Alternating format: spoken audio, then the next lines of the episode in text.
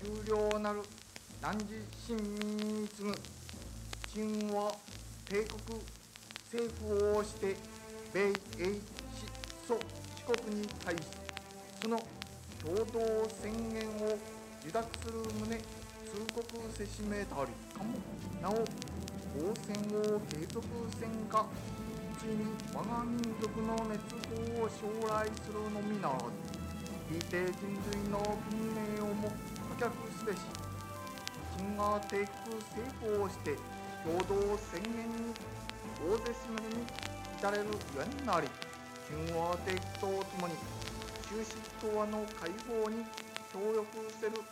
諸名法に対し願の要表せざるを得ず พระจักรพรรดิฮิโรฮิโตะครับพระองค์ก็ได้ออกพระสุรเสียงนะครับผ่านทางวิทยุเผยแพร่นะครับจุดยืนของญี่ปุ่นว่ายอมแพ้สงครามโดยไม่มีเงื่อนไข ญี่ปุ่นเติบโตกลับขึ้นมาได้ เพราะคนทุกคนในญี่ปุ่น อืม ไม่ใช่คนใดคนหนึ่ง และไม่ใช่การเมืองนำ อืม แต่ต้องยอมรับว่าสถาบันข้าราชการเขา เข้มแข็งมาก อ๋อแข็งแกร่งกว่าสถาบันทางการเมือง ๆใช่จิตใจพวกนี้ไม่ธรรมดานะครับ คนญี่ปุ่นคือล้มแล้วก็ลุกสิไม่มาจมกับความหลัง คนที่จมกับความหลังและอยู่ไม่ได้ ก็ควานท้องตายไปตั้งแต่ที่จักรพรรดิญี่ปุ่นประกาศยอมแพ้ไปแล้วถูกไหมฮะแต่ว่าอีกคนอีกกลุ่มหนึ่งคือญี่ปุ่นคือญี่ปุ่นครับ คงหันหน้ามองกันแล้วพูดว่า เราแพ้ไม่ได้ เราจะกลับมา โอ้ ในยุคนั้นเกมที่ฮิตๆครับเคน ครับ Nintendo ที่เรียกว่า handheld game console เนี่ยก็จะมีอยู่ 3 เกม เกมปลาหมึก เป็นนักประดาน้ำเนี่ยลงไปเก็บสมบัติเกมป๊อปอายแล้วก็เกมมิกกี้เมาส์เก็บไข่ ก็จะมีมินนี่กับมิกกี้เนี่ยเล่นปลาไข่กัน แล้วกัน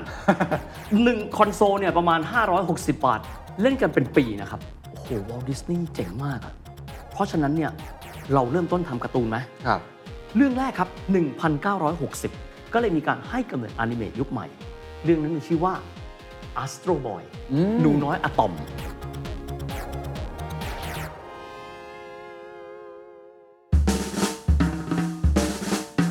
This is the Standard Podcast. Eye opening for your ears. The Secret Sauce Global Economic Background.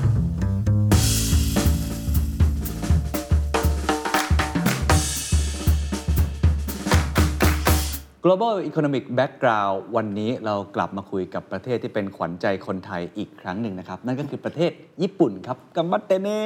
เพราะว่า 2 ตอนที่แล้วครับ เราคุยกันไปแล้วเรื่องประวัติศาสตร์ ในเชิงลึกตั้งแต่รากทางวัฒนธรรมของประเทศญี่ปุ่นนะครับจนมาถึงช่วงสงครามโลกครั้งที่ 2 ที่ช่วงเวลานั้นต้องบอกว่าเขากำลังขึ้นมาเป็นมหาอำนาจ แล้วก็ค่อนข้างที่จะกระหายสงครามมาก ๆเลย แต่ว่าก็มีจุดพลิกผันนะครับ เมื่อเจอระเบิดปรมาณูสองลูกเข้าไป แล้วก็ทำให้ตอนนั้นประเทศญี่ปุ่นกลายเป็นผู้แพ้สงคราม น่าสนใจว่าหลังจากนั้นเขากลับมาได้อย่างไร จนกลายเป็นมหาอำนาจทางเศรษฐกิจของโลก จนถึงยุคปัจจุบันนี้ครับ คนที่จะมาไขความลับวันนี้ก็คือเฮยวิทย์สิทธิเวกินครับ สวัสดีครับ สวัสดีเคน สวัสดีครับ สวัสดีครับ เฮยวิทย์รีแคปนิดนึงครับ สุดท้ายแล้วเกิดอะไรขึ้นกับประเทศญี่ปุ่นในช่วงสงครามโลกครั้งที่สองครับ ก็ง่ายๆนะครับว่าญี่ปุ่นเองพยายามในการที่จะสร้างจักรวรรดิของตัวเองนะครับ แล้วก็ไปบุกยึดนะครับ พื้นที่หลักๆเลยของจักรวรรดินิยมที่เป็นฝรั่ง เช่น บุกยึดนะครับบริเตนมาลายาบริเตนฮ่องกงนะครับฟรนช์อินโดไชน่ารวมถึงฟิลิปปินส์ซึ่งณเวลานั้นเนี่ยมีความสัมพันธ์ใกล้ชิดกับสหรัฐอเมริกา แต่ว่าการที่พวกเขาเนี่ยจะไปบุกพื้นที่เหล่านี้ได้ ต้องเด็ดปีกพญาอินทรีก่อน ก็เลยตัดสินใจในการที่จะบุกเพิร์ลฮาร์เบอร์ ก่อนที่สหรัฐอเมริกาจะตั้งตัวทันนะครับในจุดนั้นเองสหรัฐอเมริกาก็เลยกระโดดเข้ามาในสงครามโลกครั้งที่ 2 และอย่างที่ทุกท่านทราบนะครับว่าสหรัฐอเมริกาก็ค่อยๆ ชนะทีละสมรภูมิ ตั้งแต่สมรภูมิมิดเวย์กวาดาคานาลเป็นต้นต่อมาจนกระทั่งที่สุดแล้วเนี่ยบุกเข้าไปที่ญี่ปุ่นจากทางตอนใต้นะครับไปที่ทางโอกินาวาเรื่อยไปจนกระทั่งขึ้นเหนือ โดยทางด้านของสหรัฐอเมริกานะครับก็ได้มีการทิ้งระเบิดปรมาณูสองลูกนะครับก็คือที่ฮิโรชิมาและนางาซากิ หลายท่านตั้งคำถามทำไมต้องเป็น 2 เมืองนี้นะครับ เพราะว่าเป็นเมืองที่ใช้ในการผลิตเหล็ก โดยเฉพาะยิ่งที่ฮิโรชิมาจะมีฐานทัพเรือที่ชื่อว่าคุเระในการผลิตเรือรบขนาดใหญ่นะครับ อ่า ทั้ง 2 เลยนะครับ ก็ทิ้งระเบิดในวันที่ 6 แล้วก็วันที่ 9 เดือนสิงหาคมของปี 1945 หลังจากนั้น 6 วันนะครับ พระจักรพรรดิฮิโรฮิโตะครับ พระองค์ก็ได้เอิ่มออกพระสุรเสียงนะครับ ผ่านทางวิทยุเผยแพร่นะครับ จุดยืนของญี่ปุ่นว่ายอมแพ้สงครามโดยไม่มีเงื่อนไขนะครับ ก็เป็นนั้นว่าจบเรียบร้อย ทีนี้พิธีการนะครับในการลงนามในสนธิสัญญาว่ายอมแพ้นะครับก็เกิดขึ้นในวันที่ 2 กันยายน ซึ่งในวันนั้นเนี่ยเรือรบนะครับ USS Missouri บุคคลที่เป็นผู้นำกองทัพผสม ก็ ก็คือจอมพลดักลาสแบ็กอาเธอร์นะครับผมเรียกว่าบางคนเรียกนายพล 5 ดาว ก็คือศักดิ์เท่ากันกับมาร์แชลก็คือจอมพลนั่นแหละนะครับ ก็เดินทางมาในฐานะของผู้บัญชาการฐานสูงสุดของกองทัพผสมฝ่ายสัมพันธมิตร ในวันที่ 2 กันยายนนะครับ แล้วก็ลงนามว่าณเวลานี้ญี่ปุ่นเป็นผู้พ่ายแพ้สงครามอย่างเป็นทางการ สิ่งที่เกิดขึ้นกับญี่ปุ่นครับ ก็คือดักลาสแม็กอาเธอร์และสหรัฐอเมริกาต้องวางแผนทั้งหมดเลยว่า จะมีท่าทีกับญี่ปุ่นยังไง แล้วลองเปรียบเทียบกันดูนะครับ ถ้าเป็นเยอรมันนะครับ ตอนที่สหรัฐอเมริกาและพันธมิตรเข้าเยอรมันเนี่ย มีการจัดการหลายสิ่งหลายอย่าง และเข้าไปควบคุมหลายสิ่งหลายอย่าง รวมถึงการแบ่งเบอร์ลินและเยอรมันออกเป็นสองส่วน ครับ แบ็กอาเธอร์บอกว่าเราใช้วิธีนั้นไม่ได้ เราคงต้องหาวิธีที่เหมาะสม ในการที่ทำให้ญี่ปุ่นไม่ดุร้ายเหมือนเดิม อ๋อ แต่ขณะเดียวกัน ต้องการสยบเขาเลย ต้องการสยบญี่ปุ่นนะครับ มีหลากหลายวิธี แต่ว่าจะเล่าแบบนี้ก่อนครับว่า ครับ ในวันที่ 26 กันยายนครับ ก็คือดักลาสแม็กอาเธอร์เนี่ย ได้เข้าไปพบกับประมุขสูงสุดของญี่ปุ่น ซึ่งถือได้ว่าเราแทบจะไม่เคยเห็นเลยว่าพระจักรพรรดิญี่ปุ่น ยืนถ่ายภาพกับคนต่างชาติหรือใครก็ตามนะครับ แต่ในครั้งนั้นที่สุดแล้วเนี่ยสองคนต้องมาพบกัน และภาพที่เห็นหลายท่านจะบอกว่าอืมกก็เป็นภาพของดักลาสแม็กอาเธอร์กับจักรพรรดิฮิโรฮิโตะแล้วยังไง ครับ ภาพก็คือถ้าเราดูภาพนะครับ เป็นดักลาสแม c อาเธอร์สวมเครื่องแบบและไม่ผูกเนคไทรีแลกซ์มาก ในขณะที่พระจักรพรรดิก็สวมชุดสากลเต็มยศ และดักลาสแม c อาเธอร์สูง 190 พระจักรพรรดิญี่ปุ่นสูงประมาณ 160เซนติเมตรราชสำนักญี่ปุ่นบอกว่าภาพนี้ออกไม่ได้ เพราะพระจักรพรรดิญี่ปุ่นน่ะอยู่ในฐานะที่เป็นผู้นำศาสนาชินโต เป็นที่เทิดทูน มุมกล้องจะต้องทำให้พระองค์ดูดีเสมออดักลาสแม็กอาเธอร์บอกว่าภาพนี้ต้องการให้โลกรู้ว่าใครคุมประเทศนี้ โอ้โห ชัดไหมครับ มีความหมายว่าตอนนั้นสหรัฐอเมริกาเข้าไป occupy ครับ เข้าไปปกครองญี่ปุ่น ครับ ซึ่งใช้เวลาตั้งแต่ปี 1945 ยาวจนกระทั่งถึงปี 1952 นะครับตะมานิดหนึ่ง ถ้าเกิดว่าเป็นที่เยอรมันครับ พันธสัมพันธมิตรเองจะมีการตั้งศาลนะครับดำเนินคดีกับอาชญากรสงคราม ถามว่าญี่ปุ่นทำไหมทำเช่นเดียวกันนะครับ มีทหารญี่ปุ่นนะครับระดับผู้นำนะครับเอ่อแม่ทัพในกองผู้นำเหล่าทัพเนี่ยขึ้นศาลทั้งหมด 5,700 นายนะครับแล้วก็ถูกพิพากษาประหารชีวิต 1,000 นายด้วยกัน เฮ้ย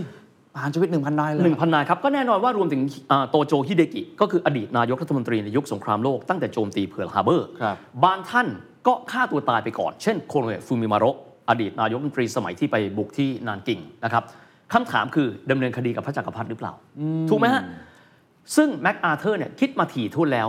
ตัดสินใจว่าจะไม่แจ้งข้อหาอาทยากรสงครามกับพระจักรพรรดิและพระบรมวงศานุวงศ์ของญี่ปุ่นทุกพระองค์ โอ้ คำถามคือทำไมทำเช่นนั้น เออทำไมต้องปฏิบัติ มีสอง น้อง ข้อนะครับ หลักการก็คือภายใต้รัฐธรรมนูญของเมจิเนี่ยพระองค์เองถือว่าเป็นผู้มีอำนาจทางการเมือง แต่ในเชิงปฏิบัติไม่ใช่นะครับ ก็จะเป็นนักการเมือง แล้วก็ผู้บัญชาการเหล่าทัพที่เป็นผู้นำ ครับ เพราะฉะนั้นพระองค์ก็เปรียบเสมือนกับคล้ายๆ กันกับประมุขของสหราชอาณาจักร คือมิได้มีพระราชอำนาจนะครับ เป็นแต่ผู้ให้เอิ่มคำปรึกษากับคณะรัฐมนตรี นายกรัฐมนตรี เพราะฉะนั้นพระองค์ไม่ควรที่จะมีความผิดในเชิงกฎหมายพูดง่าย the emperor can do no wrong นะฮะ แต่ในขณะที่อีกมุมหนึ่งก็บอกว่า แล้วพระองค์มีส่วนเกี่ยวข้องหรือเปล่าดักลาสแม็กอาเธอร์ก็คิดแบบนี้ เกี่ยวข้องหรือไม่เกี่ยวข้องไม่รู้ แต่ถ้าไปแตะต้องคนที่เป็นบุคคลซึ่งมีฐานะศักดิ์สิทธิ์ในสังคมญี่ปุ่น อาจจะทำให้การ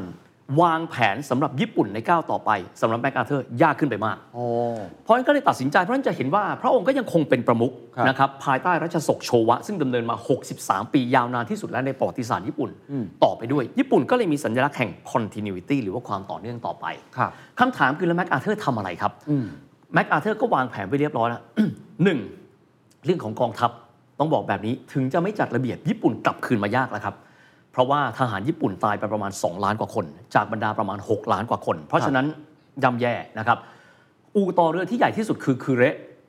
ถูกระเบิดไป อูต่อเรือที่นางาซากิถูกระเบิดไปแล้ว เพราะฉะนั้นเนี่ยการกลับมาไม่ไม่ง่ายนักสักเท่าไหร่ แต่ว่าสิ่งที่ทำครับ มีการร่างรัฐธรรมนูญใหม่นะครับและมาตราที่ 9 ของรัฐธรรมนูญญี่ปุ่น ซึ่งถือว่าเป็นรัฐธรรมนูญฉบับที่ 2 หลังจากรัฐธรรมนูญเมจิ มีการกำหนดเอาไว้ในมาตราที่ 9 ว่าจะมีกองทัพไม่ได้ อุ้ย เขียนไว้เลยอย่างนี้เล เขียนยเหร ว่า อ อย่างนี้แหละครับ มีได้แค่ self defense กองกำลังปกป้องตนเอง เคนเนจะถามว่ามันต่างกันยังไง ครับ ความต่างคือไม่สามารถใช้กำลังทหารนะนอกพื้นที่อธิปไตยของญี่ปุ่นได้ เช่นเราจะเห็นว่าเวลาที่มีปฏิบัติการทางการทหาร ถึงแม้ว่าญี่ปุ่นอาจจะอยากช่วย แต่เขาเดินทางออกไปไม่ได้นะฮะ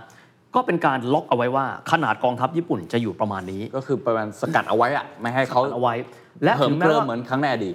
คนรุ่นใหม่ๆ ที่เกิดมา ก็จะได้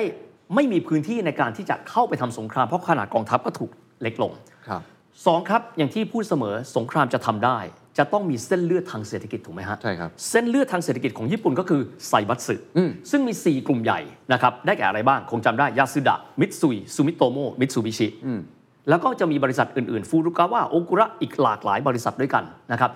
แมคอาเธอร์ทำการยุบครับ ฮะ ถามว่ายุบยังไงนะครับไม่ได้หมายถึงว่าหายไปเลยนะฮะ ครับ บริษัทของท่านหนึ่งแห่ง สมมุติยาสุดะแตกออกมาเป็นร้อยบริษัท อ๋อ แล้วเปลี่ยนแปลงโครงสร้างการถือหุ้น เพื่อไม่ให้มันใหญ่เกินไป ถูกต้องคิดง่ายๆนะครับ นึกไม่ออก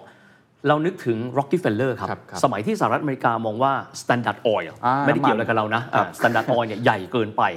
ก็เลยบังคับให้มีการแตกแบงก์ออกมา เช่น Standard Oil นิวเจอร์ซีย์ Standard Oil นิวยอร์ก Standard Oil แคลิฟอร์เนีย อืม ก็คล้ายคลึงกัน ไซบัตสึก็ถูกแยกออกมา บริษัทญี่ปุ่นก็เลยต้องถูกปรับโครงสร้าง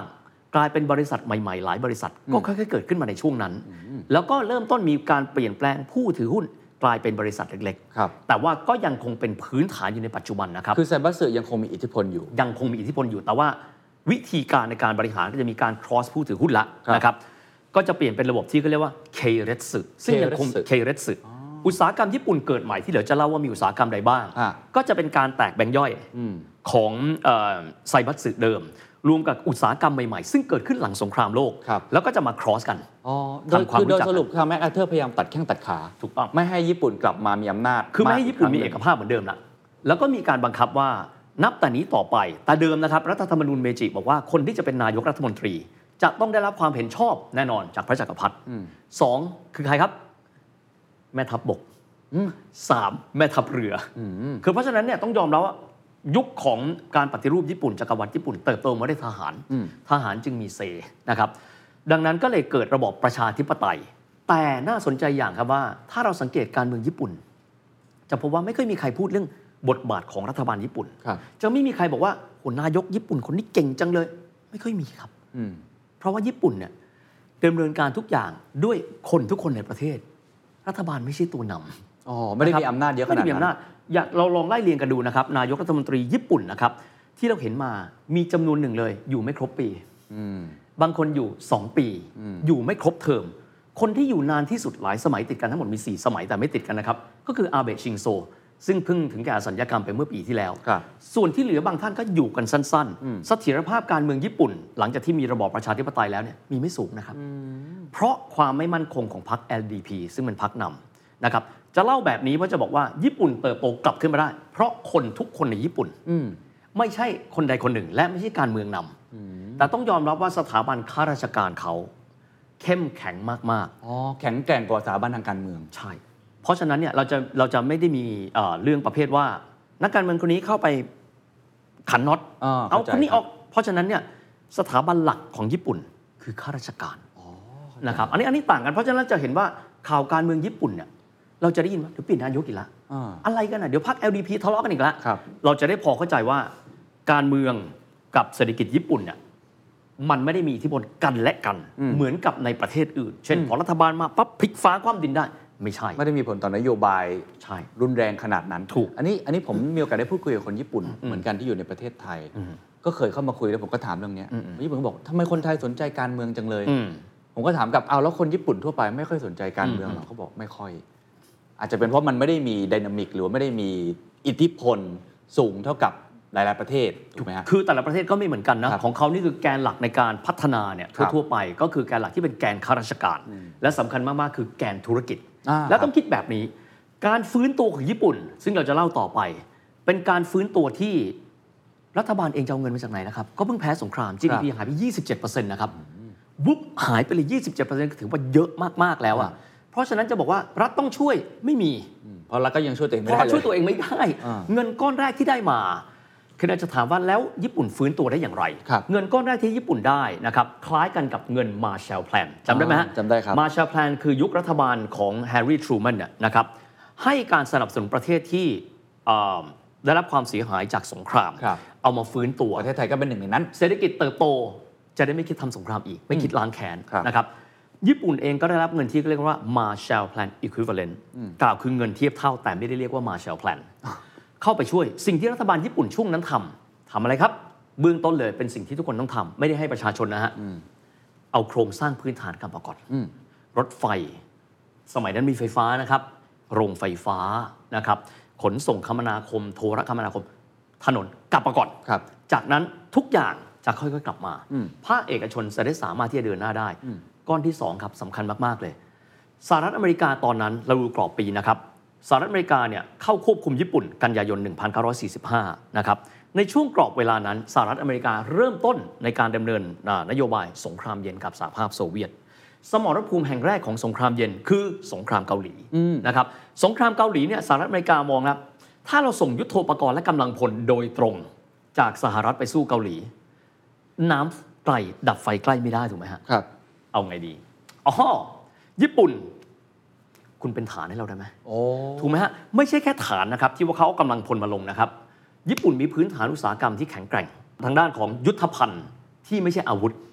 รถบรรทุกนะครับเอ่อรถลำเลียงต่างๆ ญี่ปุ่นทำครับ เพราะฉะนั้นญี่ปุ่นก็เลยกลายเป็นซัพพลายเออร์ให้กับกองทัพอเมริกัน ก็เลยกลายเป็นจุดกำเนิดครับของการที่เศรษฐกิจญี่ปุ่นอุตสาหกรรมญี่ปุ่นที่มีพื้นฐานแข็งแกร่งอยู่แล้ว ครับ เฮียใช้คำนี้ประเทศใดก็ตามที่สามารถสร้างแสนยานุภาพได้ใหญ่ขนาดนั้น อุตสาหกรรมที่เราเห็นอยู่ปัจจุบันคือเด็กไปเลยนะ อืม เขาสามารถที่จะทำได้ ญี่ปุ่นได้รับเงินก้อนนี้รวมกับการที่เป็นแพลตฟอร์ม ให้กับสหรัฐในการทำสงครามเกาหลี ญี่ปุ่นค่อยๆ ฟื้นตัวกลับมา แสดงว่าถ้าเกิดไม่มีสงครามเกาหลี อืม หลาย ๆ อุตสาหกรรมของญี่ปุ่นก็อาจจะไม่ได้รับการรื้อฟื้น ใช้คำนี้ว่าคงฟื้นตัวแต่ว่าไม่ได้เร็วขนาดนั้นครับต้องบอกว่าสองปัจจัยนี้เป็นสองปัจจัยที่ที่ทุกคนจะรับรู้หมด ครับ นะครับว่าเงินสนับสนุนจากอเมริกาไม่มีไม่ได้นะครับแต่ว่าอีกส่วนแล้วก็ทางด้านของการที่สหรัฐอเมริกาให้ญี่ปุ่น ครับ เป็นแพลตฟอร์ม อืม นะครับแต่อีกส่วนหนึ่งซึ่งเดี๋ยวเราจะเล่าตอนท้าย ครับ จิตใจคนญี่ปุ่นไม่ธรรมดานะครับ เออผมผมอยากถามตรงนี้เหมือนกันว่าตอนที่พ่ายแพ้สงครามเนี่ยจากคนที่เป็นมหาอำนาจ อืม มีความยิ่งใหญ่ อืม และจะขยายอาณาจักรอาณานิคมตัวเองออกไป กลายเป็นผู้แพ้เนี่ยเราเคยเห็นหนังอยู่บ้างว่ามันเจ็บปวด ครับ มากน้อยแค่ไหน จริง ๆ ตอนนั้นสถานการณ์ในประเทศญี่ปุ่นความรู้สึกของคน หรือมันเป็นยังไงบ้างครับ เคนลองคิดดูนะครับว่าประเทศที่ข้ามผ่านแผ่นดินไหวคันโตก เมืองทั้งเมืองราบพนาศูนย์ตอนนั้นเป็นเมืองเบอร์สองของโลกเนี่ย อืม กลับขึ้นมาได้ จิตใจพวกนี้ไม่ธรรมดานะครับ คนญี่ปุ่นคือล้มแล้วก็ลุกสิ อืม คิดแค่นั้นไม่มาจมกับความหลัง คนที่จมกับความหลังและอยู่ไม่ได้ ก็ควานท้องตายไปตั้งแต่ที่จักรพรรดิญี่ปุ่นประกาศยอมแพ้ไปแล้วถูกไหมฮะ ฮาราคิรีไป เพราะเพราะฉะนั้นเนี่ยบางคนก็อย่างอดีตนายกรัฐมนตรีเนี่ยฟูมิมาโรโคโนเอะกินไซยาไนด์ตายไปเลย คนพวกนี้มีไม่น้อยนะครับ แต่ว่าอีกคนอีกกลุ่มหนึ่งคือญี่ปุ่นคือญี่ปุ่นครับ คงหันหน้ามองกันแล้วพูดว่า เราแพ้ไม่ได้ เราจะกลับมา โอ้ ก็เลยกลับมาได้นะครับ ต้องบอกว่าคนญี่ปุ่น ซึ่งเดี๋ยวเราจะคุยต่อไปคือมีความมุ่งมั่น เดี๋ยวจะไล่นะครับว่าแต่ละอุตสาหกรรมเขาเกิดขึ้นมาได้เนี่ยความเจ็บปวดเก็บไว้ข้างหลัง แต่เราต้องกลับมายิ่งใหญ่อาจจะไม่ใช่เกมเดิม ไม่ใช่เกมการทหาร ครับ แต่เกมเศรษฐกิจและเกมอุตสาหกรรม เราต้องกลับมาได้ค เอ รับ อผมถึงเคยได้ยินสำนวนญี่ปุ่นอันหนึ่งบอกล้ม 8 ครั้งต้องลุกขึ้น 9 ครั้ง นี่เคนลองดูดิและเป็นอย่างนั้นจริง ๆ แผ่นดินไหวคันโตะพวกเราเกิดไม่ทันกันเพราะว่า1923 ญี่ปุ่นกลับมาจนกระทั่งกลายเป็นประเทศมหาอำนาจอีกครั้งหนึ่งไม่ธรรมดานะครับ นะฮะทีนี้มาลองเออมองย้อนกลับไปครับว่าตัวตัวสิ่งที่ญี่ปุ่นวางรากฐานต้องบอกญี่ปุ่นวางรากฐานได้ดีมาก ญี่ปุ่นจะกลับมาได้นะครับ สิ่งสำคัญที่สุดคืออะไรครับ ทรัพยากรมนุษย์ อืม ถูกไหมฮะสิ่งที่ญี่ปุ่นทำสมัยก่อนเราคงได้ยินนะครับ ครับ ว่าเราเรียกญี่ปุ่นว่าอะไรครับ ยุ่น ยุ่นปี ตัว เล็ก ถูกไหมฮะญี่ปุ่นคิดทำไมต่างชาติตัวใหญ่อะอุตสาหกรรมอาหารครับ อุ้ย เป็นอุตสาห คิดคิดคิดแบบลึกเหมือนกันเนาะ อุตสาหกรรมอาหารอุตสาหกรรมแรก ๆ ครับนำเอาวัวเจอร์ซี่ไปเพาะพันธุ์ที่ฮากุดาเตะนะครับญี่ปุ่นต้องกินเนื้อละญี่ปุ่นจะกินแต่ข้าวกับปลาไม่ได้แล้วนะครับ เดี๋ยวนะผมถามนิดนึงว่า ผมเข้าใจเรื่องโครงสร้างพื้นฐานทางเศรษฐกิจ เข้าใจเรื่องการพัฒนาสติปัญญาของผู้คน แต่ไอ้ร่างกายคนมันมีผลต่อเศรษฐกิจขนาดนั้นเลยถึงต้องส่งเสริมอุตสาหกรรมอาหาร ญี่ปุ่นมีความเชื่ออย่างนั้นครับ ผมเคยถามเอ่อคนไทยที่อยู่ญี่ปุ่นว่าทำไมสมัยก่อนญี่ปุ่นตัวเล็กนะครับแล้วอยู่มาวันหนึ่ง ญี่ปุ่นกลายเป็นตัวใหญ่สังเกตไหมครับถ้าถ้าเกิดว่าเราไปญี่ปุ่น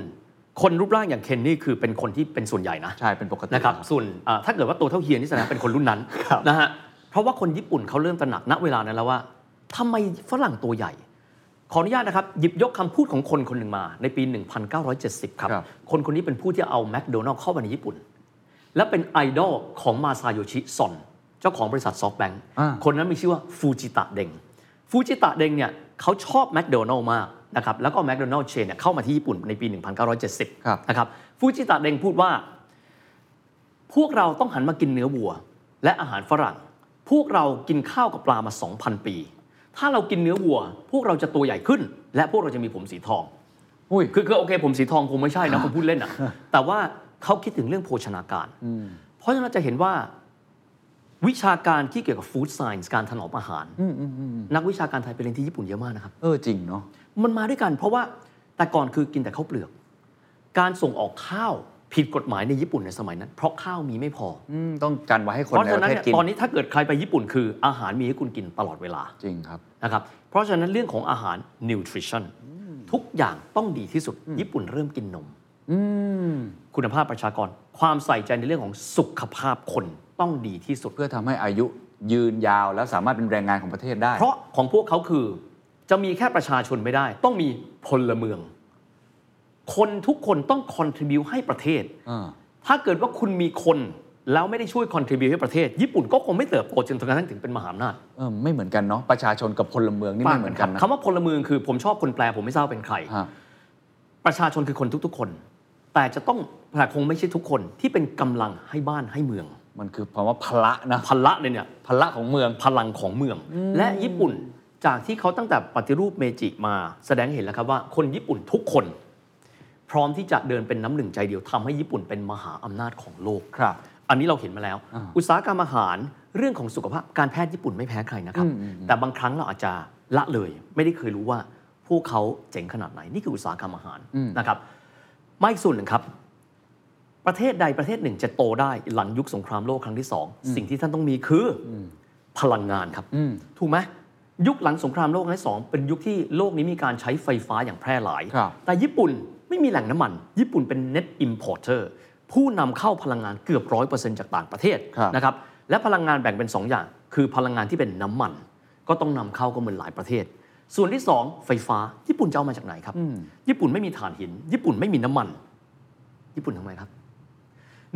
1953ดไวท์ไอเซนฮาวเวอร์นะครับได้มีการประกาศนโยบายที่แกเชื่อว่าจะสามารถเปลี่ยนโลกได้ตลอดไป นั่นคือนโยบายที่มีชื่อว่า Atoms for Peace อ๋อ พลังงานนิวเคลียร์เพื่อสันติภาพ อ่าครับ นะฮะหลายคนมองว่านิวเคลียร์เอาไปในการทำลายล้าง แต่จริง ๆ แล้วเนี่ยการค้นพบพลังงานนิวเคลียร์ในเชิงสร้างสรรค์ ในเชิงที่เป็นเอ่อเพื่อสันติภาพในการพัฒนามันก็มีอยู่ด้วย ใช่ มันมีด้านบวกที่ดีมาก เพราะฉะนั้นเนี่ยเอ่อในยุคของดวัตไอเซนฮาวเวอร์ก็เลยกระตุ้น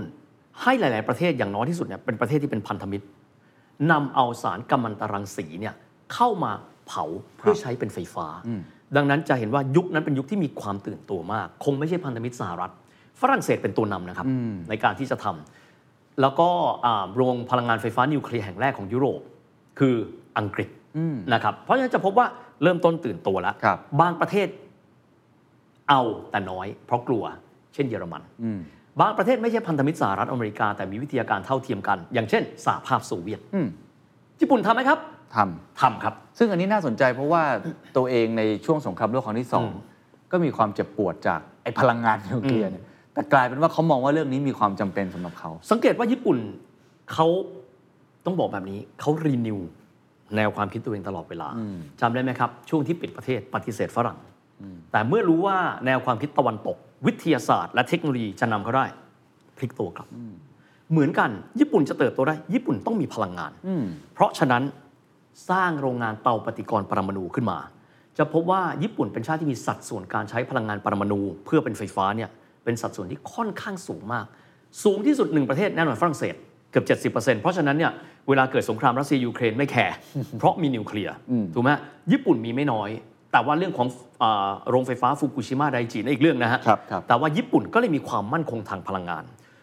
ทีนี้ปัญหาคือแล้วเวลาเขาเอาน้ำมันเข้ามาเนี่ยญี่ปุ่นเป็นชาติแรก ๆ นะครับ ที่เอา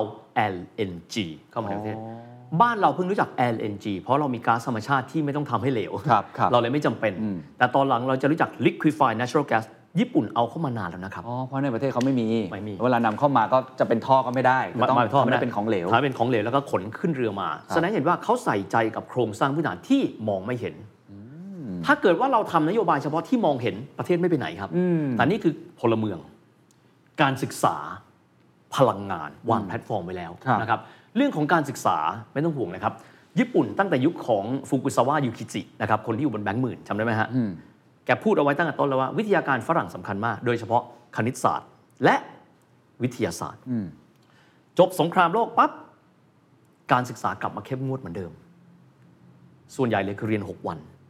เพราะฉะนั้นถ้าเกิดคนไทยบอกเราเรียนหนัก ญี่ปุ่นก็คงหนักกว่าเรานะครับก็เรียนกันมาตะบี้ตะบัน แต่เพราะว่าสิ่งเหล่านั้นแหละครับ คือสิ่งที่ทำให้ประเทศเขาสามารถกลับมายืนบนแถวหน้าของเวทีโลกได้อีกครั้งหนึ่งด้วย โอ้ ทั้งอาหารทั้งการศึกษา อืม ทั้งเรื่องพลังงาน อันนี้เป็นปัจจัยทั้งหมดเลยปะครับ ที่ทำให้หลังสงครามโลกครั้งที่ 2 ญี่ปุ่นสามารถฟื้นฟู กลับมาเป็นมหาอำนาจได้อีกครั้ง แล้วเรื่องเปอร์เซ็นต์การเติบโตของ GDP ในเชิงเศรษฐกิจเนี่ยมันก้าวกระโดดแล้วมันมีอัตราเร่งเป็นยังไง ขอบคุณมากที่เคนถามนะครับเอ่อญี่ปุ่นต้องต้องบอกแบบนี้จบสงครามโลกนะครับ 1945 ถึง ครับ 1955 ช่วงนั้นเรียกว่าช่วงฟื้นตัวนะครับ แต่หลังจากนั้นครับ ตั้งแต่ยุค 55 ถึง 65 นะครับ ญี่ปุ่นเติบโตอย่างรวดเร็วนะครับ อันนั้นภายใต้รัฐมนตรีว่าการกระทรวงการคลังซึ่งต่อมาแกก็เป็นนายกรัฐมนตรีด้วยนะครับ ชื่อว่าฮายาโตะอีเกดะฮายาโตะจำชื่อนี้ไว้นะครับ เพราะเป็นบุคคลซึ่งเป็นสถาปนิกผู้สร้างญี่ปุ่นให้มีมิราเคิลขึ้นมา ว้าว นะครับถามว่าท่านทำอะไร ท่านเปิดนโยบายเสรี ครับ นะครับ และในยุคนั้นญี่ปุ่นฟื้นตัวกลับมาปั๊บ อุตสาหกรรมเดิมที่มีค่อยๆพัฒนาขึ้นละนะครับ อุตสาหกรรมหลายๆอุตสาหกรรม เช่น อุตสาหกรรมรถยนต์ หลังจากที่ฟื้นตัวได้ เริ่มต้นเติบโต เริ่มต้นเรียนรู้นะครับ อุตสาหกรรมสองอุตสาหกรรมหลัก ๆ เลย ในช่วงทศวรรษนั้น 55 ถึง 65 ที่เติบโตเป็นช่วงก้าวกระโดด เฉลี่ยปีละ 10% โอ้เหมือนประเทศจีนช่วงหลังๆเลยเนาะอืม เคนลองคิดดูเลยว่า 10 ปีหลังจากนั้น มีความหมายว่าญี่ปุ่นมี GDP เท่ากันกับก่อนสงครามแล้วอะเจ๋งไหมล่ะ ภายใน 10 20 ปีเองเหรอ ถูกต้อง เร็วมาก กลับมาเหมือนเดิม ครับ และเวลาที่ประเทศไหนฟื้นตัวกลับมาได้ ปักหมุดด้วยการเป็นเจ้าภาพโอลิมปิก และนายกรัฐมนตรีคนนี้ครับ ครับ ก็คือนายกรัฐมนตรีที่ชื่อว่าอิเกดะฮายาโตะเนี่ยก็เป็นคนที่เป็นคนหนึ่งที่ผลักดันให้ญี่ปุ่นเป็นเจ้าภาพโอลิมปิกในปี 1964 นะครับ ประเด็นเป็นแบบนี้ครับ อาจจะถามว่าอุตสาหกรรมอะไรเป็นอุตสาหกรรมที่ผลักดันให้ญี่ปุ่นเติบโตขึ้นมาหนึ่งครับอุตสาหกรรมรถยนต์ อืมแน่นอน สองครับอุตสาหกรรมซึ่งณเวลานั้นเป็น blue ocean consumer electronics อ๋อ หลังสงครามโลกครั้งที่สองคนไม่ต้องทำสงครามละ ครับ ไฟฟ้าเข้ามาละ เครื่องใช้ไฟฟ้าในเมืองฝรั่ง อืม มีจำกัดครับ เราจะได้ยินจำกัดถูกไหม ครับ เช่นฟิลิปส์ นะฮะจำกัดมาก แต่ถ้าถามว่าจะซื้อวิทยุเทปสักเครื่องอะยี่ห้อฝรั่งยี่ห้ออะไรครับ คิดไม่ออกครับ อืม โทรทัศน์นะครับ มีไม่กี่ยี่ห้อ ญี่ปุ่นครับ เอาความรู้เดิม ความมุ่งมั่น บวกกับวิทยาการใหม่ผนวกขึ้นมา จนสถาปนาตัวเองเป็นเจ้าแห่ง consumer electronics เออ ทุกอย่างที่เราเห็นวิทยุ นาฬิกาดิจิทัล ครับ วิดีโอเกม โทรทัศน์ วิดีโอ ฟังวิดีโอโคตรแก่เลยนะ ฮะเกมบอยวอล์กมันเกิดขึ้นมาในยุคแถวแถวๆนั้น แล้วก็ลามไปสู่ซอฟต์พาวเวอร์ในยุคนั้นด้วยเนาะ ถูกต้อง พวกแบบ j p o p Anime j r o c k Anime นะ ใช่ครับ ซึ่งซึ่งต้องขอย้อนกลับมานิดหนึ่งนะครับว่าผมขอไปกันทีละอินดัสทรี ครับ เอาขอสัก2องสามอินดัสทรีพอ ครับ นะครับ เอาอุตสาหกรรมทางรถยนต์ก่อนนะครับ จริง ๆ แล้วเนี่ยญี่ปุ่นถ้าเกิดว่าผลิตเครื่องบินรบได้ เรือบรรทุกเครื่องบินได้เนี่ยผลิตรถยนต์ไม่ใช่เรื่องใหญ่ ถูกไหมฮะ ลองคิดดูแล้วกันคาวาซากิเฮฟวี่อินดัสทรีแต่ก่อนสร้างเรือรบอะยามาโตะคลาสได้อะยามาโตะคลาสคือคลาสที่ใหญ่ที่สุด ครับ มูซาชิคลาสคือคลาสที่ลองลงมาสร้างได้ จักรยานยนต์ไม่ใช่เรื่องใหญ่ แล้วมั้ง ถูกไหมฮะ ครับครับ มิตซูบิชิเฮฟวี่อินดัสทรีเคยสร้างเรือรบ ขนาดใหญ่ได้ เครื่องบินได้ ไม่ใช่เรื่องใหญ่แล้วนะครับ เพราะฉะนั้นการกลับมาเนี่ยญี่ปุ่นมีอุตสาหกรรมดั้งเดิมอยู่แล้ว มีรากฐานที่ดีอยู่แล้ว ถูกต้องแบรนด์ใหม่ๆนะครับซึ่งต้องบอกจริงๆ อาจจะ exist มาก่อน เริ่มต้นขยายตัวเร็ว เช่น Toyota อืม Honda มาสด้าอะไร ฮ เงี้ย อนด้าตามมาเป็นเพลเกวียนอ่ะพื้นฐานได้อยู่แล้ว ตอนนั้นเริ่มต้นกลับเข้ามา และญี่ปุ่นเริ่มต้น identify แล้วครับว่าทำการค้าแต่บ้านตัวเองไม่พอ ออกไปข้างนอก ครับ เราจะได้ยินชื่อกระทรวงเมติ อ่าครับ นี่แหละครับ เมติก็เกิดมาในยุคแถวๆนี้เลยแหละครับ ญี่ปุ่นต้องไปไกลระดับโลกเขาฝันไกลครับ เป็นกระทรวงที่ไปบุกต่างประเทศ ต้องเมตินี่คือแบ็กโบนเลยนะครับ แต่ว่าแน่นอนว่าเมื่อสักครู่ผมพูดถึงนายกรัฐมนตรีนะครับฮายาโตะอิเกดะฮายาโตะ ครับ นโยบายของท่านคือเปิดเสรี เปิดเสรีแปลว่าอะไรครับ เราขายไปข้างนอกได้ใช่ไหม อืม ข้างนอกขายเข้ามาได้ไหม ก็ต้องได้นะ จินตนาการดูนะครับเคนอุตสาหกรรมรถยนต์กำลังโต นายกฮายาโตะท่านบอกว่า ก็ต้องเปิดให้อุตสาหกรรมรถยนต์ต่างชาติเข้ามาขายในบ้านเรา อืม ถ้าลองคิดคิดได้เป็นสองมุมนะหนึ่งคุณกำลังจะทำให้ต่างชาติเข้ามาบี้พวกเราตายหมด อืม ท่านผู้ชมต้องลองดูแบบนี้ คิดแบบไหน อีกด้านหนึ่งบอกไม่ใช่ ถ้าคุณเป็นไข่ในหินแข่งกันเอง คุณจะโตเมื่อไหร่ อืม นายกอิเกดะบอกว่า เลือกแบบหลังสิ เปิดเลย นักอุตสาหกรรมรู้สึกไงครับ สมมติเคนทำรถญี่ปุ่นอยู่เนี่ยอยู่ ครับ ดีๆมีรถฝรั่งซึ่งมันแข็งแกร่งกว่า เข้ามา ก็รู้สึกเป็นภัยคุกคามแน่นอน ถูกต้อง คนญี่ปุ่นวิจารณ์ไหม วิจารณ์ครับ แต่สิ่งนี้เองครับทำให้อุตสาหกรรมรถญี่ปุ่นเจริญเนี่ยครับถ้าคุณไม่กล้าเจอต่างชาติเลยนะครับ ครับ คุณก็จะเป็นคนแบบโทษนะคริปเปอร์อะง่อยๆ ต่อไปเรื่อย อืม ๆ เพราะว่าคุณไม่เคยแข่งขันกับใครเลย อืม คุณปิดอะเหมือนสมมติมีฟุตบอลลีกใดลีกหนึ่งเนี่ยปิด ไม่ให้นักเตะระดับโลกเข้ามาเตะ อืม ปั๊บคุณมาเจอแบบบุกาโยซา ก้า คุณก็ตายป่ะนักเตะอาร์เซนอลเนี่ย ครับครับ หรือว่าคุณมาเจอแบบฟิลโฟเดนคุณก็ตายป่ะ อืม แต่ถ้าคุณเปิดครับ โลกก็จะรู้แล้วว่า นักเตะโลโก้ต้องพัฒนาขนาดไหน แต่นั่นหมายความว่าจริง ๆ คนที่อยู่ในประเทศเองก็ต้องเก่งพอจริง ๆ นะ หรือประชาชนคนญี่ปุ่นเองก็ต้องมีส่วนที่อาจจะมีแฮนดิแคปสนับสนุน สินค้าของประเทศตัวเองด้วยถูกไหม ถูกต้องก็ต้องก็ต้องบอกว่าที่สุดแล้วเนี่ยภาครัฐให้นโยบายมา นโยบายนี้วิจารณ์ไงก็ได้ ฮะ แต่ขึ้นอยู่กับมนุษย์ไงครับ อ๋อ หนึ่งคือคุณจะบอกว่ายอมแพ้ รัฐต้องช่วย คุณก็จะเป็นโนบิตะ คุณก็จะไม่ใช่เดคิซุงิ เดี๋ยวจะเล่าเรื่องเรื่องโนบิตะเดคิซุงิคุณก็จะเป็นว่ารัฐต้องช่วยรัฐต้องช่วย แล้วญี่ปุ่นจะโตไหมครับ อืม เทียบกับเกาหลีครับ เกาหลีเนี่ยปิดนะฮะ ใช่ ช่วงแรก ใช่ไหม ปิด ใช่ครับ เกาหลีนี่ปิดเลยรถต่างชาติเข้ามาเนี่ยรถต่างชาติไม่ถึงจุดหนึ่งเปอร์เซ็นต์ในทศวรรษที่ 90 นะฮะเพื่อที่ให้คนเกาหลีทั้งหมด ขับรถเกาหลีรถเกาหลีจะได้โต แต่ญี่ปุ่นไม่ใช่เขาเรียกนโยบายนี้ว่าบางคนเรียกว่านโยบายโยนปลาฉลามเข้าไปในบ่อน้ำ โอ้ บางคนเรียกว่าโยนปลาดุกเข้าไปตัว หนึ่ง เอาอย่างนี้สิ รถยนต์ต่างชาติเข้าไปในญี่ปุ่นแน่นอนเทคโนโลยีอาจจะดีกว่า เช่นรถอเมริกัน โยนเข้าไปตัวหนึ่ง เป็นเหมือนกับคุณเป็นปลาฉลามครับ ที่เหลือเป็นปลาเล็ก ไอ้ที่เหลือถ้าไม่พัฒนาตัวให้เก่งกว่าฉลาม มึงตาย โดนกิน ญี่ปุ่นเลือกแนวทางนี้ครับ อืมทางโหดนะ และญี่ปุ่นโตไหมครับ โต โต เมื่อไม่นานนี้มีข่าวครับเจเนอเรชันที่ 2 ของตระกูลโตโยดะนะครับก็คือท่านโซอิจิโรโตโยดะนะครับท่านบอกว่าคือท่านก็เติบโตมาสมัยนี้ในการพัฒนาโตโยต้าหน้าที่ของท่านคือ เอารถที่ถูกคอมเพลนอะแล้วกลับเข้ามา แล้วมาดูว่าทำไมรถถึงได้มีจุดบกพร่อง อืม ด้วยความมุ่งมั่น ท่านเริ่มขายรถไปที่สหรัฐอเมริกา ท่านก็คิดว่าทำไมรถเราสู้เขาไม่ได้ คือถ้าทัศนคติคือเราต้องได้รับการปกป้อง เราจะเป็นเด็กที่ไม่โตไงฮะแต่ว่าท่านฮายาโตะเลือกแบบนี้ liberalize เปิดเสรีเข้ามาเลย เพราะฉะนั้นจะเห็นว่าเวลาที่ไปญี่ปุ่น จะพบว่าจะมีรถฝรั่งค่อนข้างเยอะ ครับ ซึ่งแตกต่างจากเกาหลีสาเหตุเพราะเขาเปิด แต่มันเป็นการบังคับครับ ให้คนในอินดัสทรีเติบโตขึ้นเรื่อยๆญี่ปุ่นต้องไม่กลัวใคร แต่นั่นหมายความว่าพื้นฐานของเขาก็ต้องดีระดับหนึ่งเนาะนี่ผมกำลังพยายามเปรียบเทียบ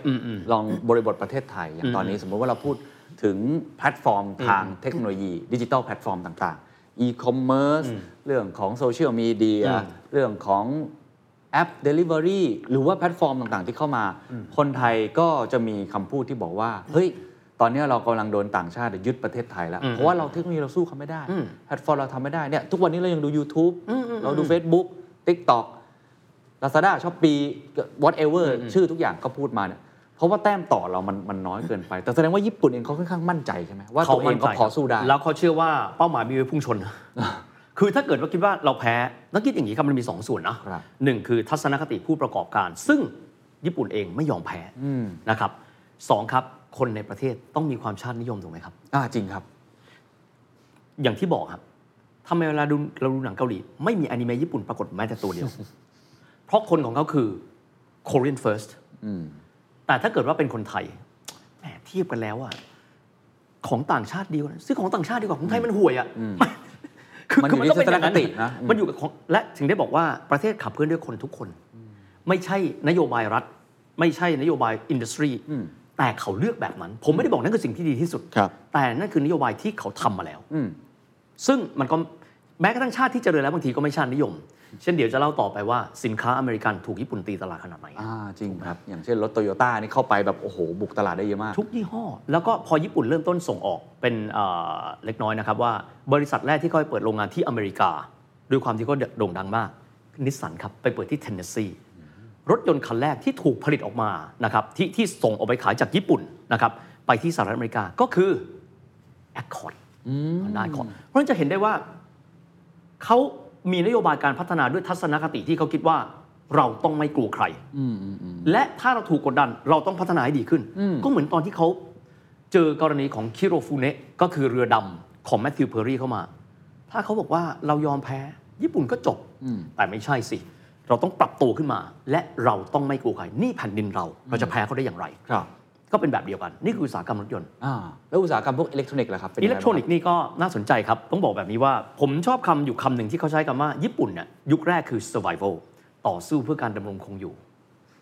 แต่ยุคต่อมาคือ from survival to recreation นี่ ชีวิตเมื่อกินอิ่มนอนอุ่นแล้ว นะครับ ต่อมาก็คือต้องกินอร่อย ถ้าเทียบเป็นชีวิตนะ กินอร่อยหลับลึกอ่าถูกไหมฮะก็ก็คือต้องต้องเป็นแบบนั้นละ ชีวิตดีขึ้นนะ เช่นเดียวกัน พอญี่ปุ่นเริ่มต้นปรับตัว ธุรกิจไฟฟ้าเริ่มต้นมาละอย่างที่บอกนะ เขาสร้างกองทัพใหญ่ได้เนี่ยพื้นฐานไฟฟ้า พื้นฐานพลังงานเขาต้องเก่งเพียงพอ ครับ นะครับบริษัทต่างๆ ก็ค่อย ๆ เกิดขึ้น อืม เรายกตัวอย่างหลายๆบริษัท ผมขอยกตัวอย่างอันแรกเลยได้ไหมพอชอบเป็นการส่วนตัว Nintendo อ่าจริงครับ Nintendo นะถามว่ามาจากไหนนะครับเอาข้อแรกก่อนเวลาที่เราคนไทยมองนะด้วยเลนส์สงสัยรัฐบาลเขาให้เงินสนับสนุนไม่ใช่ Nintendo เกิดมาตั้งแต่ปี 1880 กว่า คือปีที่ 27 นะครับ ของสมัยเมจิ อืม โน่นเลย ตรงกับบ้านเราสมัยร โห 5 Nintendo ทำอะไรครับ ไม่ได้ทำเกมบอยแน่ ฮะ ๆ ยุคนั้นยังไม่มีเกมบอย ของเล่นอะไรอย่างเงี้ย ทำอะไรรู้ไหมฮะ พิมพ์ไพ่ครับ พิมพ์ไพ่ ไพ่ญี่ปุ่น อ่า นะฮะเอ่อเขาชื่อว่าฮานาฟุดะ ครับ ไพ่ญี่ปุ่น ปรากฏว่าทำไปทำมานะครับรัฐบาลเมจิแบนการเล่นไพ่ญี่ปุ่น หันไปทำอะไรครับ ดูการปรับตัวนะฮะริสเลียนไปทำไพ่ป๊อก ไพ่ฝรั่งนะครับทำไพ่ป๊อกปั๊บมาเรื่อยๆเลยจบสงครามโลกกลับมาใหม่ทำไพ่ป๊อกต่อ แต่ เราต้องสร้างเสน่ห์แล้วอะทำเสน่ห์ทำไมช่วงนั้นญี่ปุ่นได้รับอิทธิพลจากอเมริกันเยอะมาก รวมถึงวอลดิสนีย์อเมริกันซอฟต์พาวเวอร์ ครับ ซื้อลิขสิทธิ์ตัวการ์ตูนวอลดิสนีย์มาใส่ในไพ่ Nintendo โอ้พัฒนามากเลย งั้น เนี่ย ดูดิคือคือบริษัทที่ดิ้นดิ้นไม่หยุดนะฮะ ครับครับ เราต้องหาเสน่ห์ต่อมามาดูบริษัทเกมแรก ๆ ของญี่ปุ่น ชื่อว่าอาตาริ อ่าใช่ครับ อาตาริไม่เจ๋งอ่ะ ไอเกมปิงปองอ่ะ นั่นแหละ ปิงปองอ เราเราเราต้องมีแบบอาตาริก็เลยไปโคกันกับ Mitsubishi Electric อ๋อจากไพ่ ดูดิครับ เห็นไหมครับว่า ปรับตัวรุนแรงมาก เรา ลยนี่ย ต้องไม่เคยแพ้ใคร และอีกอันหนึ่งซึ่งเดี๋ยวจะคุยต่อไปคือคำว่าโคดาวาริ ครับ คุณต้องทำอย่างมีความสุขอะ อืม ท่านดูดิ กินแมคโดนัลล์ฟูจิตะเดงเอาแมคโดนัลล์เข้ามาในญี่ปุ่น ญี่ปุ่นตื่นตัวกินนมกินเนื้อนะฮะ นอกเหนือไปจากนี้อุตสาหกรรมเกม เห็นอาตาริแล้วอะเราต้องดูดิว่าเราทำยังไงให้มันสนุกกว่านี้ทำสิ่งที่ดีที่สุดและเหนือความคาดหมาย รวมกันปั๊บทำสิ่งที่เรียกว่า handheld game console ก็จะมีอยู่สามเกม เกมปลาหมึก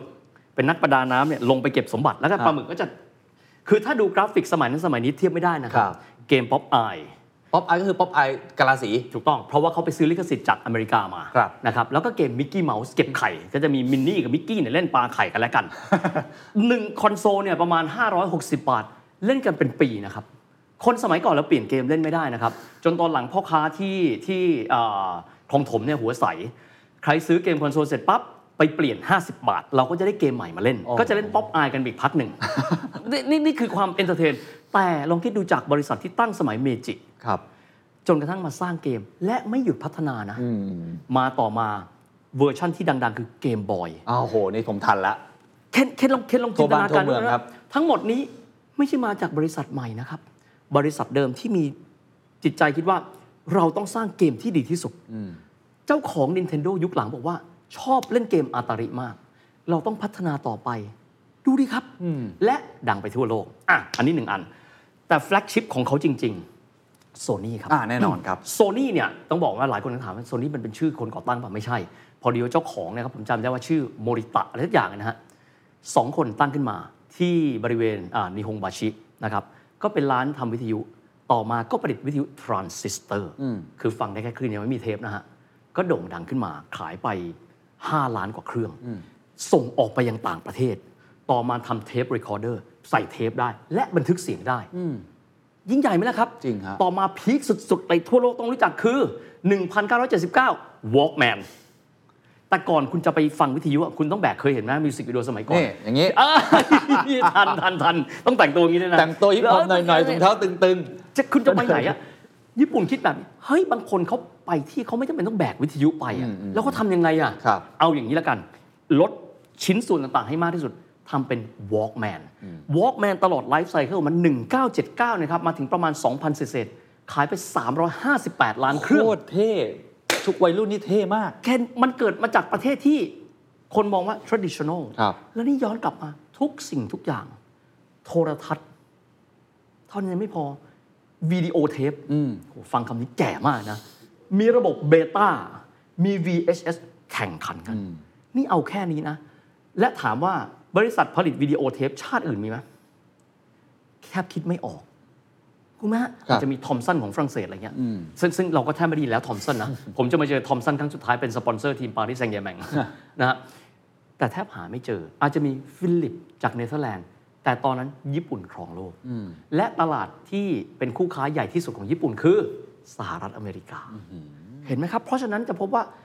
สมัยนั้นคิดถึงเครื่องใช้ไฟฟ้าคิดถึงแค่ชาติเดียวนะ เกาหลียังไม่เกิดนะครับ ซึ่งซึ่งอันนี้ถ้าเกิดให้ถอดรหัส อืม ความสำเร็จของมันเนี่ยนอกจากตัวผู้ประกอบการ Nintendo Sony Panasonic ที่เขาปรับตัวแล้วเนี่ย จริง ๆ มันเกี่ยวกับบริบทอื่น ๆ ด้วยไหมมีปัจจัยอื่น ๆ ที่ช่วยส่งทำให้อุตสาหกรรมอิเล็กทรอนิกส์ของเขาเนี่ยมันพัฒนาไปถึงขั้นนั้นไหมครับ คือคือโลกยุคหลังสงครามโลกครั้งที่สองครับเป็นโลกที่เราสามารถใช้ไฟฟ้าได้ค่อนข้างเหลือเฟือแล้วถูกไหมครับ ดังนั้นเนี่ยอุปกรณ์ที่ใช้เครื่องไฟฟ้าจินตนาการไม่จบไม่สิ้นละนะครับบวกกับญี่ปุ่นเองครับ ซึ่งเก่งเรื่องเอนเตอร์เทนเมนต์ต้องบอกว่าคนญี่ปุ่นถ้าไปเนี่ยคนญี่ปุ่นชอบคิดเป็นภาพเห็นไหมฮะทำอะไรป้ายเปิดปั๊บจะเป็นรูปการ์ตูน ใช่ใช่ใช่ จะเป็นลักษณะเขาจะไม่ค่อยใช้ตัวหนังสือ ถ้าไปเยอรมันเนี่ยทุกอย่างเป็นตัวหนังสือหมดแทบไม่เห็นการ์ตูน แล้วเยอรมันนี่เก่งอย่างวาดการ์ตูนยังไม่น่ารักเลยฮะ แต่ญี่ปุ่นนะครับทุกสิ่งทุกอย่างเกิดมา เออเออ มันเหมือนกับว่ามันถูกที่ถูกเวลาอนิเมะญี่ปุ่น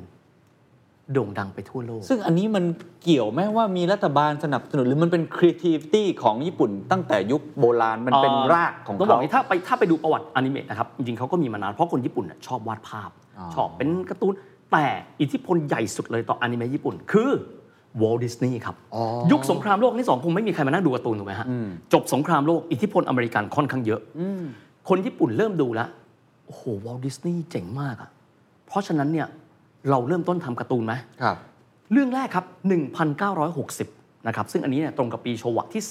34 ครับ ก็เลยมีการให้กำเนิดอนิเมะยุคใหม่ เรื่องนั้นมีชื่อว่า Astro Boy หนูน้อยอะตอม ใส่รองเท้าสีแดงกางเกงในตัวเดียวสีดำ แล้วก็มีจุกสองข้าง ที่จริงมันคล้ายๆมิกกี้เมาส์เหมือนกันเนาะ ใช่ใช่ไหมคือคือจริงๆเขาบอกว่าเขามองแล้วเนี่ยดิสนีย์แอดวานซ์มาก อ่า เพราะฉะนั้นก็ได้เริ่มทำแล้วก็ออกในสถานี NHK ครับ ในยุคนั้นออกได้เพราะอะไรครับ เพราะคนญี่ปุ่น 40%มีโทรทัศน์อยู่ในบ้านแล้ว ก็จะเป็นขาวดำเราจะมาเห็นว่าเขาใส่รองเท้าแดงกางเกงในสีดำเนี่ยก็ก็ก็ผ่านไปแล้วพักหนึ่ง ครับ จากนั้นก็ roll out ออกมาเรื่อยๆ ใช่แล้วก็มีมังงะมีอะไรอีกมาอีกมากมายเลย ถู เนาะ กต้องก็เลยก็เลยกลายเป็นอุตสาหกรรมที่เพิ่มเติมขึ้น ครับ ญี่ปุ่นเองก็ประกาศสัญญานุภาพในเวทีโลกแบบค่อนข้างเยอะ เวลาที่นึกถึงยี่ห้อญี่ปุ่นสมัยก่อน ยี่ห้ออะไรก็ขายได้ บางยี่ห้อตอนนี้ไม่อยู่แล้วนะครับ เช่น ไอว่า โอ้ อาไกนาคามิชิ ฮะ อยู่ไม่อยู่ผมไม่รู้ แต่ว่าในยุคนั้นอะไรก็ตามที่มีชื่ออย่างเนี้ยดังหมดเลย Made in Japan ถูกต้อง ยังไงก็ขายได้ แล้วก็คนที่ให้กำเนิดเอมเอ่ออนิเมะเมื่อกี้จำไม่ผิดรู้สึกว่าจะชื่อโอซามุ ครับ เป็นจุดเริ่มต้น จากนั้นก็จะมีโดเรมอนโผล่เข้ามาเยอะแยะ มันล้อมากับอุตสาหกรรมเอนเตอร์เทนเมนต์จากคอน sumer electronics นี่แหละครับ อ๋อ มันไปคู่กัน มาคู่กันทุกอย่างเลยหนังเนี่ยทุกอย่างคู่กัน ทั่วโลกอนิเมะไม่ได้ดูเฉพาะเมืองไทยนะครับ ครับ ทั่วโลกก็ดูอนิเมะ ใช่ใช่ใช่ ทั่วโลกก็จะรู้จักโดราเอมอน ใช่ โนบิตะแบบนี้เป็นต้น ใช่ ในยุโรปแล้วก็ฮิตการ์ อัน ตู นี้ น คือ ญี่ ยุค ปุ่น นี้เลย อย่างที่เมื่อสักครู่เคนถาม 55 ถึง 65 นะครับ อันนี้เป็นยุคที่พวกเขา GDP เติบโตประมาณ 10%ต่อปี จากนั้นต่อมาเมื่อฐานใหญ่ปั๊บ มันก็คงเติบโตไม่ได้เท่านั้น เติบโตในปี 65 ถึง 75 ปีละ 8% ก็ยังเยอะอยู่นะ 75 ถึง 85 โตอีกปีละ 6%กับเศรษฐกิจที่ใหญ่มากนะครับ เพราะฉะนั้นเนี่ยเศรษฐกิจเขาอยู่เป็นอันดับ 3 รองจากสหรัฐและสหภาพโซเวียตจ่อลองคิดดูแล้วกันว่าจากประเทศที่พ่ายแพ้สงครามแบบยับเยิน ครับ พวกเขากลับมายืนได้อย่างยิ่งใหญ่ ภายในระยะเวลาแค่ 30 ปีเองนะ ต้องยอมรับว่าแต่แต่ทั้งหมดอย่างที่บอกนะอุตสาหกรรมก็ส่วนหนึ่ง แต่หันมามองคนญี่ปุ่นทำอะไรเนี่ยฮิวแมนแวร์เขาสำคัญมาก ๆ เดี๋ยวคงได้คุยกันตอนเดียวเลยว่าเขาทุกอย่างถ้าเขาจะทำต้องดีที่สุด ครับ The secret sauce. Global economic background. The Standard Podcast. Eye opening for your ears.